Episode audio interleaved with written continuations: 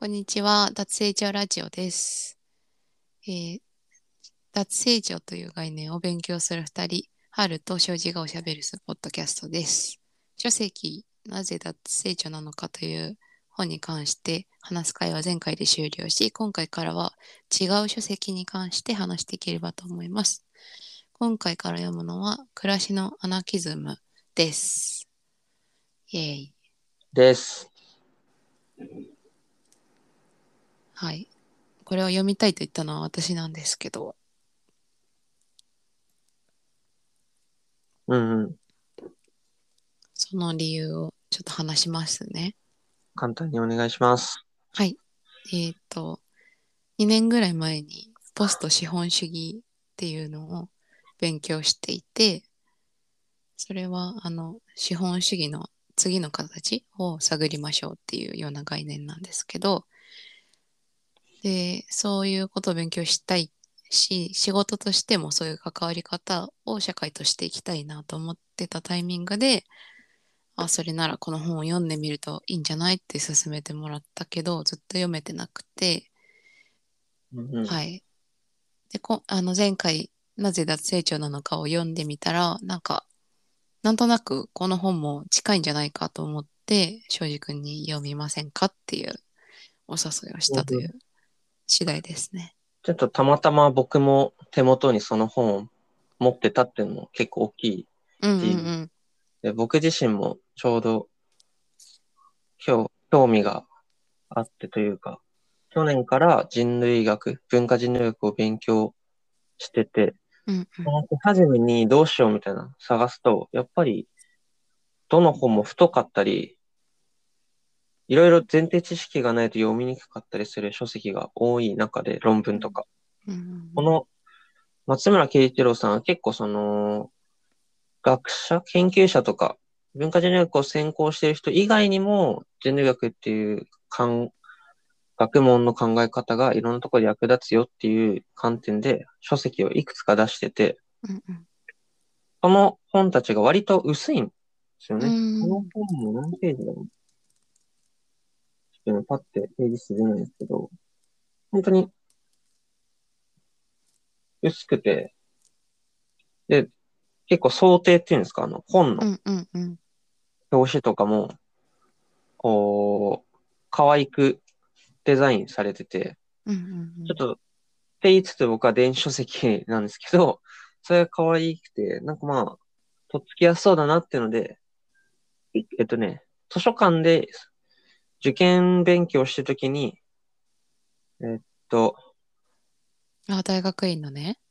そうそうそうそう、はいはいはい2年、2年前か。その時に、なんか今パッて出ない。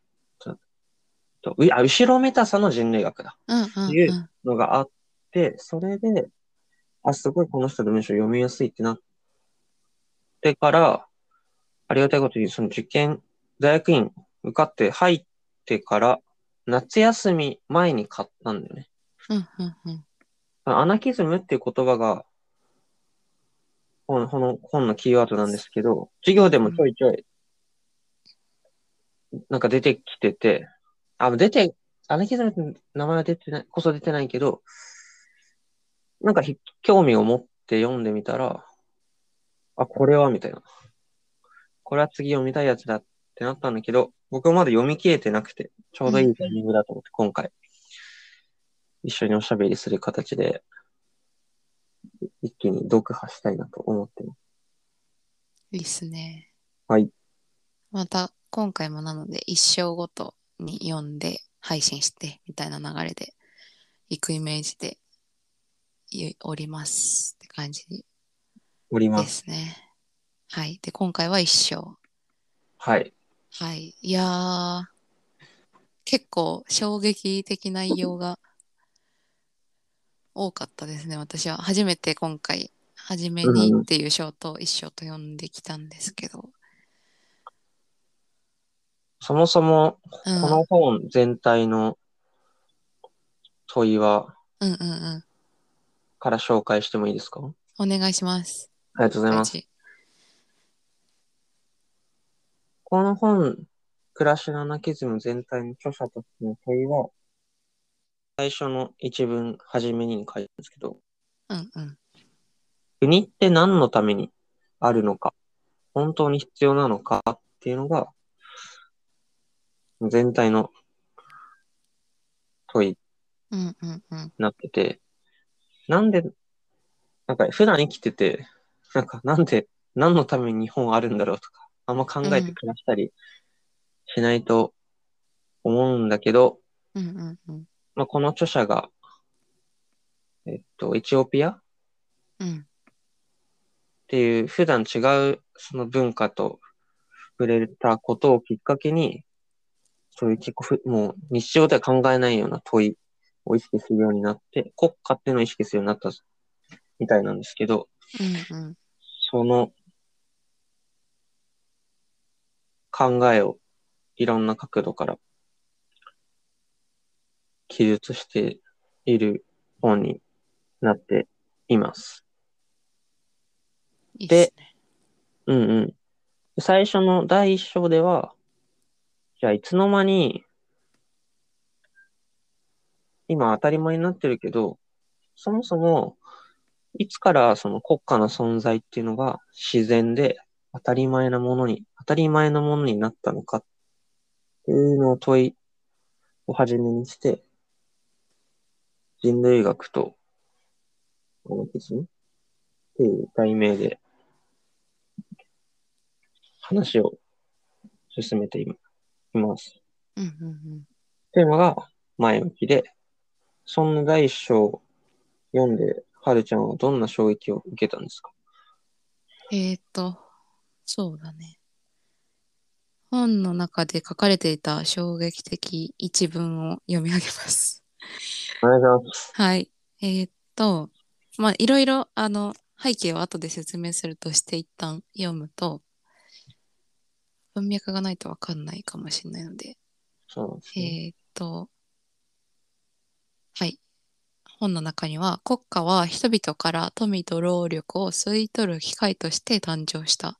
当然人々からしてみれば、そこからいかに逃れていけるかが生存を左右する問題だったっていう一文があって、あのめうんうん。あマーカー線3本くらい引きたい気持ちで読んでたんですけど、いやー、逃れようとしてたんですねっていううんうんうん。衝撃があり、普段考えないもんね。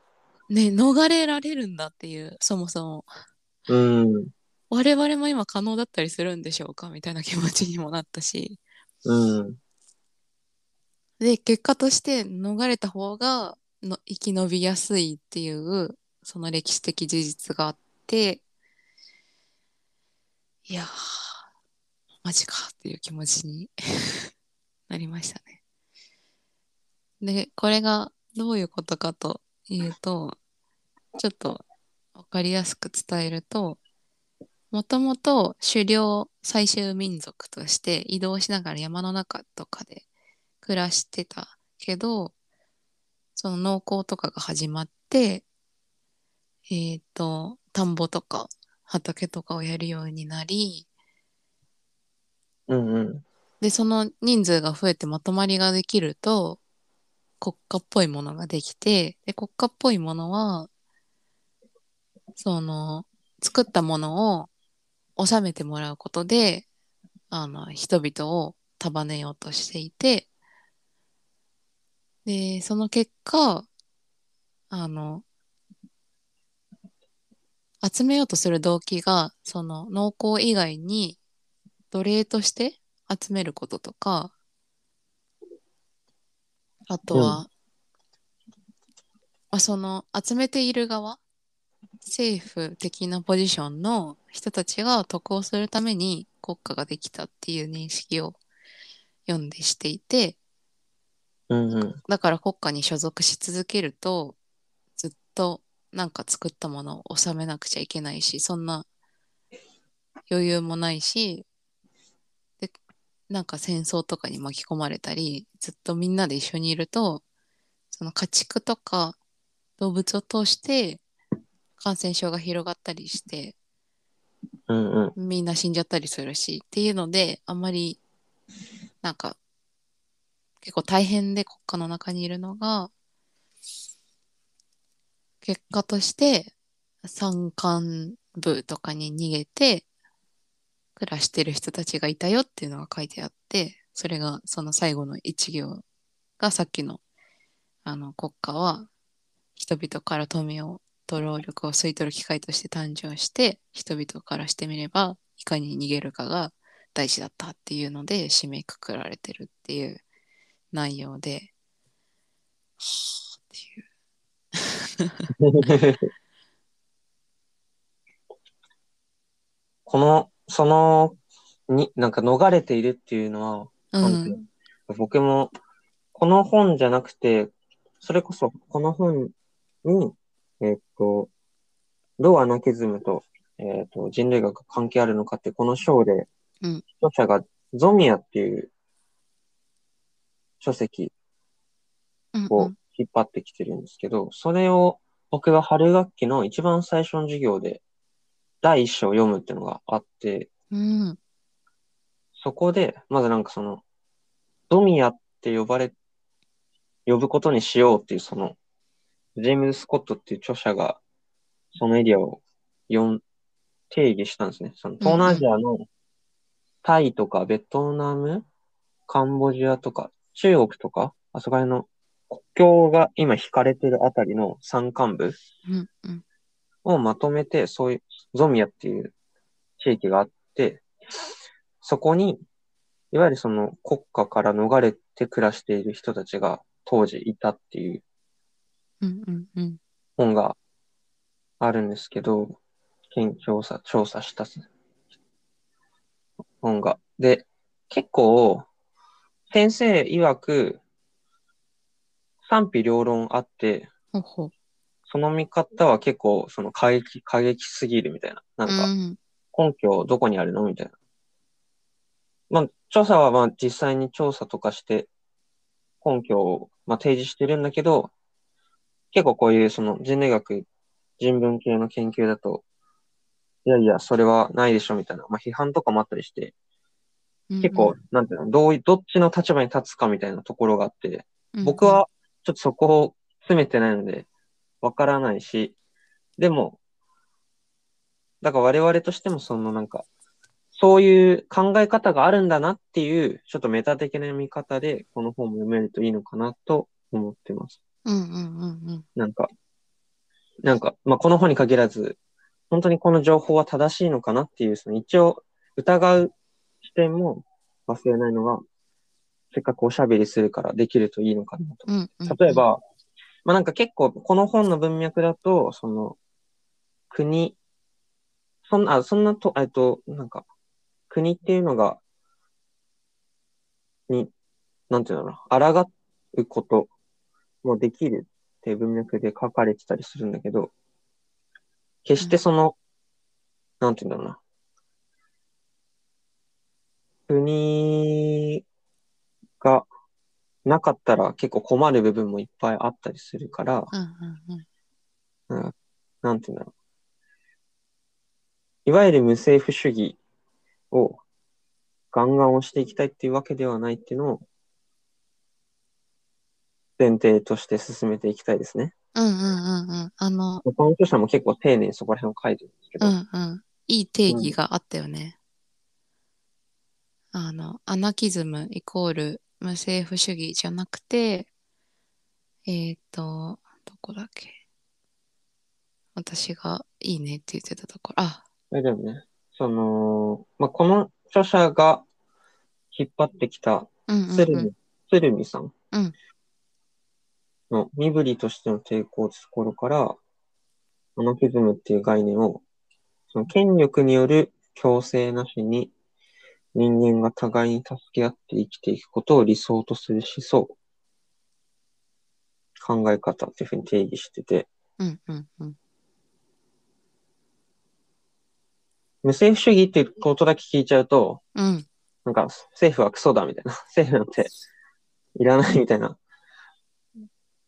ぶっ壊すんだみたいな、こう結構過激な思想の考え方なんだろうなって個人的には思ってたんですけど、決してそうではなくて、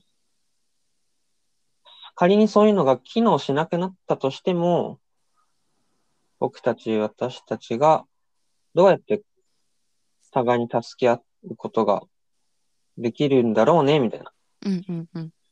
のを、ちょっと一緒に考えていこうよっていうのが、アナキズムって考え方っていうふうに、この本では言っているうんうんうんから、そうですね。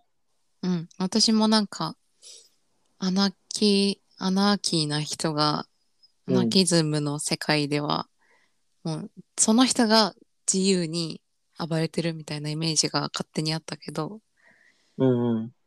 この鶴見さんの定義を読むと、あ、なんか、うん、今あるものに頼らずに、どうよく生きていけるかぐらいの思考なんだなっていう、この本の中ではそういう定義なんだなっていうのを読めて、結構安心感があったというか、なんか仲良くできるかなと思ってたけど、できそうってここで思った。この本と。あ、素敵な考え方ですねって思いましたね。うん。そう、いいよね。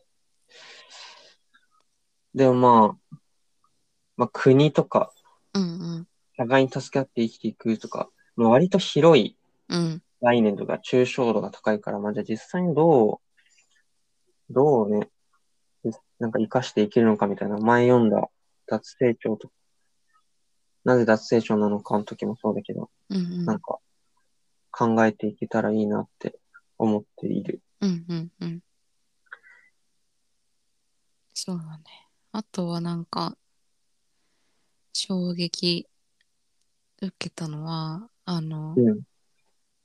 歴史の話で、僕らが学んだ、僕らが学校で学ぶ歴史は国家の中心から描かれた国史だ。だから文明化した国家の中心が先進的な優れた場所で、その価値観に馴染まない周辺の僻地は遅れていて、そこに住む人々は野蛮人として書かれている。それは東京にある大学や企業が素晴らしくて、地方は不便で遅れているとイメージにも重なるところの前のその、あ、歴史が国家中心に書かれてたんだよ。そうじゃない方面としてはこういうのがあるよって書かれてたところが、ほえーって感じ。ね 少なからずそういうイメージは、わかんない。教育で埋め込まれたのかわかんないけど、メディアとか、都市と田舎、地方うんうんうん。もある、あるよな。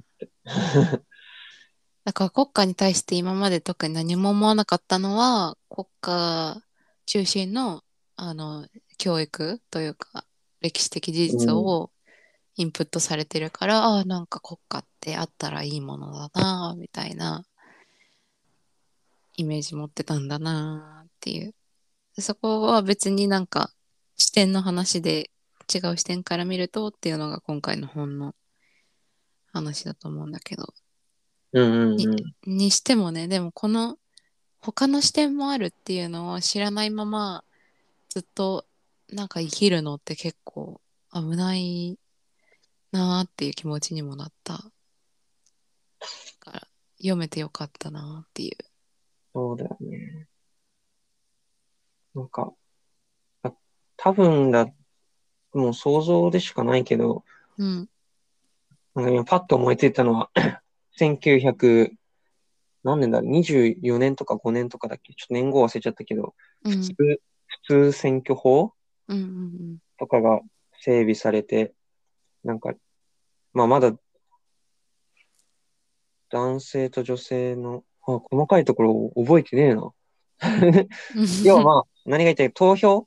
うんうん国に、国会、えっと、まあ、選選挙、そういうもので、みんなで多数決、民主主義で、うん投票してこうみたいな、制度が整ったんです。大正時代の、とか昭和の初めうんとかだと思うんですけど、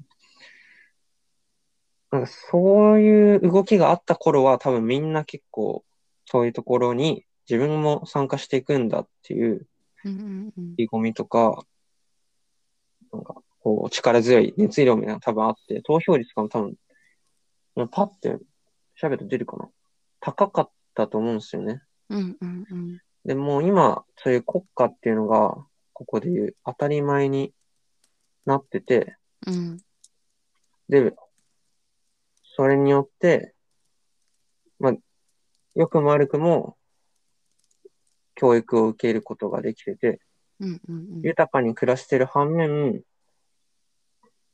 その、マイノリティ、あれ、なんかいろんな観点で、うんうん。っていう人たちが、ちょっと取りこぼされてたりしてて、けど、なんかそれにどう抗ったらいいのかみたいなところが、別にあんまり教育では教わってないし、うんなんか、まあ、選挙、別にまあ行かなくても、まあ、い今自分の生活、まあまあ、豊かだし、いいかな、みたいなうんうんのはあるのかなって思ってた。その、えー、だから、この考え方、うんうんうん根付いてない背景として。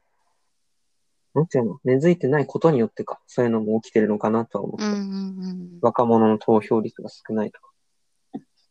そうだね。まあどうだろうね、これ。どうなんだろうね。確かに。ありそうだね、それは。うーん。ざっくり、衝撃だった部分を今二つ目。うんうん一つ目国家から逃げてる存在、人たちがいたっていう衝撃と、教育。教育に中心っていうものがあったみたいな。学校で学ぶ歴史。っていうところと、あとなんかあったりした？そうだね。あとは、めっちゃいっぱい線引いたんだけど。ああ、えーっと、そのアナーキズム、えーっと、ページで言うと、18ページ？18贈与論の最後にモースはこの贈与のみたいなところ。うんうんうん。でその市民意識、えー、と贈与の倫理や礼節を市民意識と言い換えていてそれは現代でも失われておらず共同生活の基盤にあるみたいなところうん。と、えっ、と、なんか、あの、あ、その前だ。その前のページの、えっ、と、ホップスは、トマス・ホップス思想家さんは、うん。えっ、と、人間は自己保存本能とし、自己保存本能とし互いに他者より優位に立とうとするので自然のままでは常に戦争状態になると説いたけどモースは逆に他者より優れた位置に立とうとするからこそ贈り物に返礼できないような恥ずべきことはしないという人間の姿を多く実例から浮き彫りにしたみたいなところはなるほどと思って。その国家が仮になくなって警察とかもなくなると人々悪いことするんじゃないかみたいな話からここが来てると思っててうんうん。その中で、まあ、ホップスは人間は優位に立ちたいから争い事が絶えなくなるって言ってるけどモーセさんはモースさんは贈与論を提唱している中で贈り物何か贈られた時に返礼できないような恥ずべきことはしたくないっていうのでうん。争い起きないんじゃないかって言ってて、うん、そういう視点もあるんだね、本当かな、みたいな。やってみたいね、みたいな気持ちに。もうね、警察とか取り治安を取り締まる人がいない状態を知らないからね。うん。ね、今はさ、もうニュースに毎日何かしらの事件が出てくるから、うん。警察なくなったらとか想像できない。ね、そうだよ。だからなんか、まあコミュニティ単位でもいいけど、なんかその送り物に恥ずべきことをしないっていうだけでルールが成り立ってた事例とかあんのかなとかは気になったし、うん。そうだね。これは成り立つんでしょうかっていうのは結構今後読む中で意識していきたいところだし、ん贈与論の話もなんか深めてみたい気持ちになったね。この、贈与論といえば、うん。モース、モースといえば贈与論みたいな。うんうんうん。結構、いろんな人類学の本、論文とかでも出てきてて、うんうん。その認識が植え付けられて、植え付けられるってなんか良くない言い方だ。なんか、染みついて大るんだ。そう、大切なんだなって思う一方で、ちゃんと現状は読めてないから、うんうんうん。いつか読めたらいいんだろうなとは思いつつ、やっぱ、いつの本かな ?1970 年代とか。ちょっとやっぱ難しかったりするんだろうなってイメージで避けてしまってるから。まあ手始めにこういうところで、この著者の考えとマッチするところを引っ張ってくるようなところから知っていけたらいいのかなと思って。うんうんうんうん。なんかあの、世界は贈与でできているっていううーん、あるニュね。ニュースピックスの多分うんパブリッシングがやってる本を私は先に読んでて、あ、そうなんだ。うん。あの、それも半分ぐらいしか読んでないんだけど、うん。でもそこで初めて贈与っていう概念に触れて、あ、なんかこっちのモースさんのが本家なんや、みたいな気持ちにそうなんだろうね、おそらく。なったね。うーん。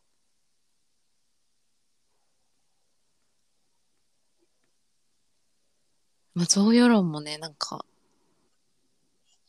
結構抽象度高くて、なんか知ると身身動き取りづらいというか、あ、これは贈与になってしまうだろうかみたいな 思ってた時期があったな。その、もう一個の本読んでた時は。なんか贈与は贈与であることに気づかれてはいけないみたいな概念があるじゃない。贈与論の中に。あ、全然俺、勉強不足です。なんかああるらしくて、うんうん。そそうなの割と日本的？そんなこともないか。う。まあ、あの、この読めない、今内さん、近内さんがうん書いてる、そのさっきのニュースピックの本の中にはそういうことが書かれてて、うんうん。だからなんか、あ、バレないように贈与しなきゃみたいなのを一生懸命やってたなっていうのを思い出しました。ああ、なんて読むんだろうね。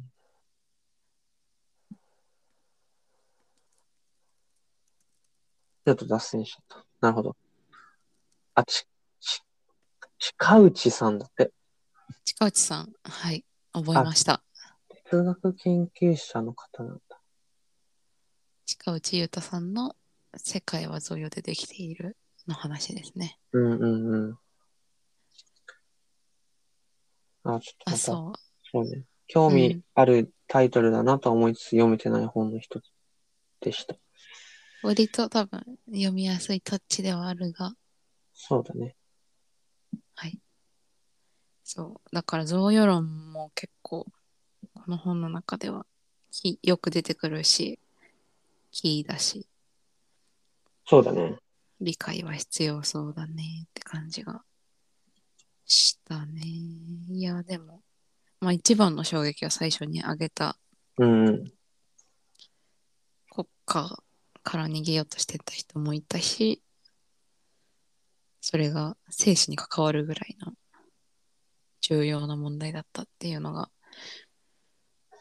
大変だったねっていう。今はね、なんか逃げようみたいな。まあなんか、ロシアとかにいたら今はもうなるのかな？わからんけど。うーん、ねいや、そういう時、緊急事態になった時とかに、こういう問い、疑問みたいなのが、そうだね。国家が助けてくれないかもみたいなね。出てくるのかもしれない。うんうんうん。実際ね、いたしね、なんか、その、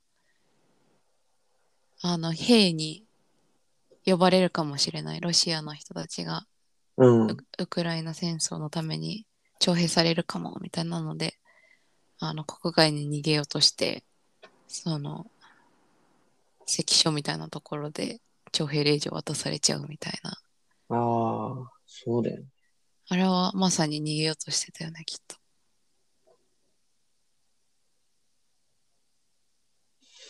全然関係ないけど、そうだね。そう、そうだね。それで、逃、逃れた人が、こう、足、足を冷やしてる写真を見たわ。うーん。その、全然話それるんだけど、うんうんウ。クライナの人たちを、ちょっとでも、なんか食事とかで、サポートしてあげようという NGO かな？があって、うんその人たちが行った先でその撮影した写真を飾る展示会？写真展？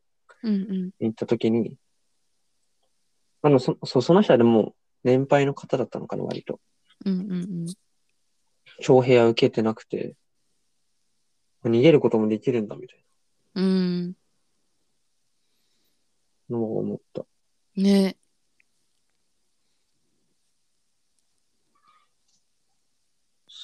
せ、そして、えっと、話を戻して、今挙げてくれたのはざっくり、えっと、せっかくだから、あの、人類学と引き付けて話せたらなって思ってて、うんうん。多分次の章から割と、著者のフィールド先での出来事とか、うん。もっと具体的な事例とかに入っていくんじゃなかったかなと思ってて、今のうちに、なんか、知ったかかもしれない人類学知識を話しておけたらいいなと思ってて。うんうん。ぜひ。例えばその国家から逃げてる存在っていうのは、スコットさん、うん。ゾミア、国家から逃れるためにもともと水田工作をしてた人々があえて山に入って焼き畑や塩採取を始めたり、文字を持っていた人々が文字を使わなくなったりした可能性があると書いてある。うんとかっていうのをまあ引いてて、で、まあ、えっと、学校から学ぶ歴史とか、もうそこら辺の文脈で書かれてて。で、もう一個はその贈与論だよね。もうその贈与論。っうんうん。ていうのも、引っ張ってきてて、で、あともう一つ大きく引っ張ってきてるのが、とデイビッド・グレーバーって人類学者のうん話もいくつか挙げてて、この人は、マダガスカルの人は。そう、マナガスカルの人、マダガスカル行ってて、アナキズムに半年後に気づいちゃった人。そうそうそうそう。えっとね。国家がなくなれば、人々は殺し合ったり、強盗や、強盗が家や店を荒らしたり、混沌の世界になる。そんなイメージがある。でも、うんうんグレーバーは、長年にわたって国家なき社会を研究してきた人類学は、そうはならないことを示してきた。ふうに言ってて、うんうんで僕は、それがでもあんま、まだどういった観点で人類学が明らかにしてきたみたいのをちゃんと読んだり、なんか勉強できてないなっていうのに気づかされたんだけど、うん。まあでもそういうところから、グレーバーさんは、アナキストを名乗っているそうです。うんうんうん。いや、すごいよね。うんうん。でも、この人、まあそういう考え方とか、より良くしていこうって気持ちがあるから、割とい一般的に、そういう人類学とか、勉強してない人にも届くような書籍とかもいくつか書いていて、うん。最近、日本でもそれが翻訳されて話題になったりとかうん。してたんだけど、これからって時に、2年前か、もう3年前か、2020年に急に亡くなっちゃってるんだよね。うんうんそう、だから、まだ40代、50代とかうん。うん。の先生で、グレーバーが大好きな先輩とかはすごい悲しそうにして、うんうんもっとその先を見たか、見せてほしかったのに、っうん。うんうんていう人の話とかを結構弾いててって感じですね。いや、うんそうなんだね。うーん。で僕もちょっと勉強不足で、えっとね、ちょうどこの今月から大学院の同級生、うん同じ研究室の友達たちと、この、グレーバー、グレーバーっていろんな研究者が言ってたりうん。うん。するけど、ちゃんと読めてないね。読みたいねってなって、もう何ページだろ？うめちゃくちゃ、なんか辞書みたいな太さの 不採論って本があるんだけど、うんうんうん。あの負債って負ける、受け負う、論じるって書いて、負債論。負債、借金、借金って言うとまた背負うやつね。そうそうそう。っていう本をね、まあ、多分全部読むのはなかなか骨折れるから興味あるところをかいつまんでみたいな感じになるんだろうけど、読んでうう見ようかなと思っているので、なんかそこら辺で得たこととかもまたこっちに持ってこれたりしたらうん。いいのかなとは思ってます。めっちゃいいね。うんうん。ああ、ブルシットジョブ聞いたことあるね。その概念作ったのはグレーバーさんらしい。すごい。仕事の。ためのうんうん。仕事増えすぎて無駄じゃねっていうざっくり。超ざっくり。俺も、その本を要約し、あ、じゃじゃ翻訳した人の書籍しか読めてなくて、現状与えてない。なるほどね。そう。いやー、惜しい人が亡くなったんですね。そうなんですよね。まあまあ、まあ、変な考え方を引っ張ってきてるよっていう感じですね。うんうんうんうんうん。なんか、あとは疑問点とか、他に話したいこと、細かく感じたこととかありますか？あとはね、えーっと、初めにのパートの最後うん。で、どんな思想も主義、過去イズムが目的化するとプロセスが犠牲にされ正しさを競い合うゲームになる。でも人生はプロセスそのものだ。誰も正しさのために生活しているわけではない。おそらく生きているうちに革命やユートピアは実現しない。たとえそうでもより良き、例のみ向かう道のりを楽しむこと、それが大切なのだと思う。うんうんうん。は線を引きましたね。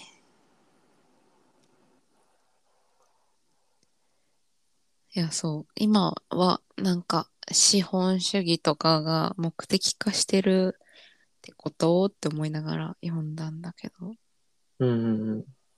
確かにその資本を拡大するっていう目的のために犠牲になってる人たちがいるっていう捉え方をするとうん。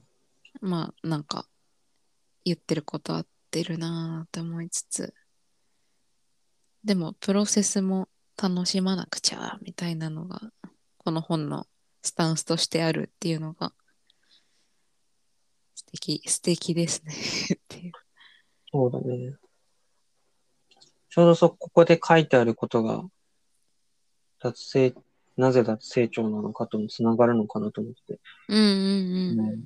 この段落のちょっと前のところに、アナキズムには国に頼らずとも自分たちで公共、うん。公っていうのを作り、守ることができるという確信がある。っていうふうに著者が言ってて、脱成長でも、こう、自分、えかな？どっちだか。読んでないか。斎藤浩平さんの本か、本かな。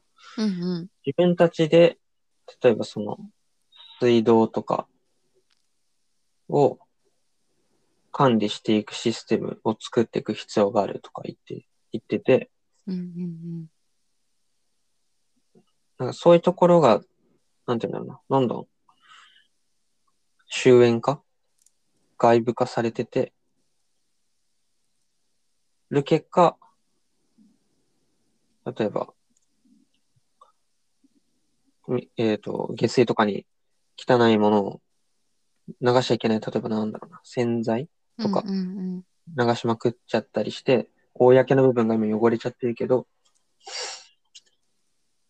そうじゃなくて、みんなで、みんなで管理くし、管理していく必要があるよねっていうふうに、うんそこでは言ってて、なんかそういうところとも繋がっていくのかなとは思った。うんうんうんうんうんうんそうだねうん。とはいえ、もう今めっちゃ、ね、あの、自治体とかに頼ってるから、うんうんうんじゃあどっから始めんのみたいな話はあるんだけど。うんうんうんうんそうねそうそう。そこがね、とても、とてもとても難しいですね。うんみたいな感じかな。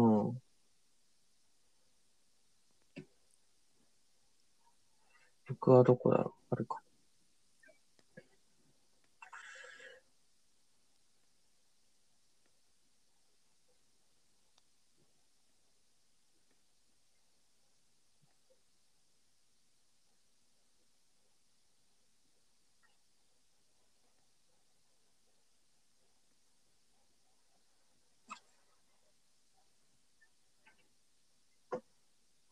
あ、ちょうどその、えっ、とね、19ページで、松村さんが、このうんアナキズムっていうものを、鶴見、鶴見さんが、うんうんうん人間が互いに助け合って生きていくことを理想とする思想というふうに定義したというふうに引っ張ってきてる。ちょっと後のところに、うんその鶴見は、思いつきによる相互扶助社会の建設は困難だと指摘したって書いてあって、うんうんうんああ、やっぱ思いつきはダメなんだ、みたいな。じゃあどうしたらいいんだろうっていうのを思った。うんうんうん 私もそこ線引いたなそうね。いろいろその権力による強制のない相互扶助社会を作ろうとしたいくつもの試みが短期間で失敗に終わって、ってとこだよね。うんうんうん。そうそうそうそう。そこです。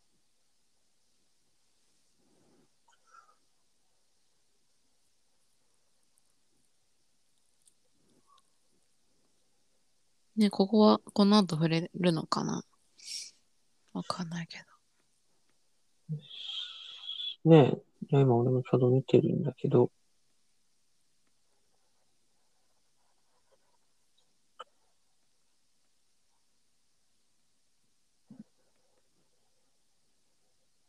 どう？どうなんじゃろうか。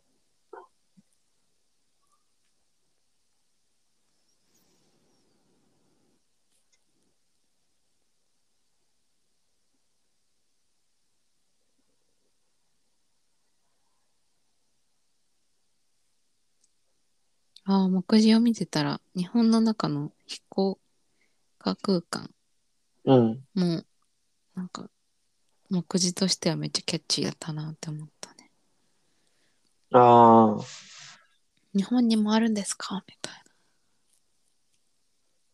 当時？じゃない？確か。な。うんうんうん。明治。明治ですね。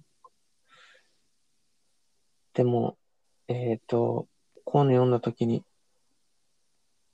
この、いや僕は全然デモとかに参加したことないし、うんと、わかんない。調べてないだけなのかもしれないけど、ま、まあなんかそういうところで意見を主張するほどの何か国家に対してここを変えてほしいと思ったことが多分強くないのかなって思ったりしたんだけど、一方で、例えば、おわかりやすいので言うと沖縄うんうん。の基地の問題とかってさ、多分定期的にそういう運動とかをしてると思ってて、うん。そういう人たちとかは、方たちっていうのは感じたりするのかなとかは思った。うーん。そうだね。要はなんで日本全体ではなく沖縄なのみたいうんうんうんうん。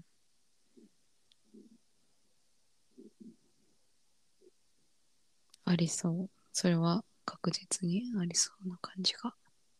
絶対東京にはできないよねみたいな。うんうんうん。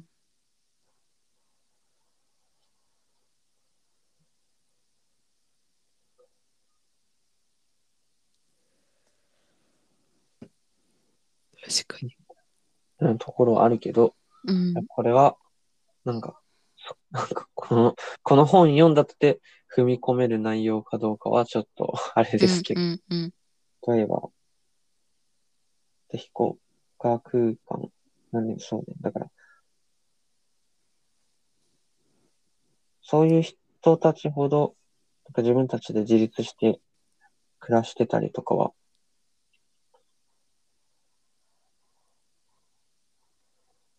しや、なんかする力がある、あったりするんだろうなとかは思ったんですうんうんうんうん。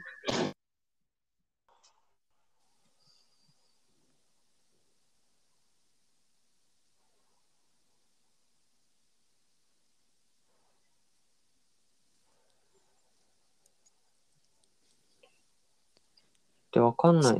このう本、んまた全部読んでから話したりしたいけど、まあなんか、今後別に、じゃあ、俺は、私は国家から逃げるぜ、みたいな、逃げ、なんかめ、なんか本当に、ここに書いてあるような文字通り、山に逃げるとかは、しないと思うんだけど、うんうん。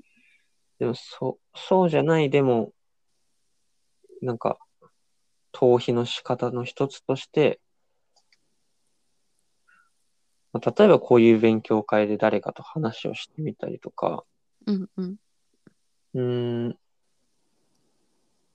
実際に、普段は全然農業とか一次産業関わってないけど、なんか週末はそういうのやってるサークルとかうんうん。団体に所属したりして参加してみるとか、うんうんうん。っていうふうになんかそういうコミュニティみたいなのが、なんかもっともっといっぱいできてったりするのかなとかは思いました。うんうんうん。なんか、ちょっと脱線するかもだけど、あの、非電化工房のうん。藤村さんの月3万ビジネスの本の中に、あ、その人の本なんだ。あ、そうそうそう。あの、栃木那須塩原にあるうん。発明家のおじいさんの施設というか、の中に、あの、まあ、その月3万ビジネスのアイディアとして書いてあるんだけど、ダーチャ村を作ったらどうですかっていうのが書いてあって、ダーチャっていうのがロシアの菜園付き別荘のこと。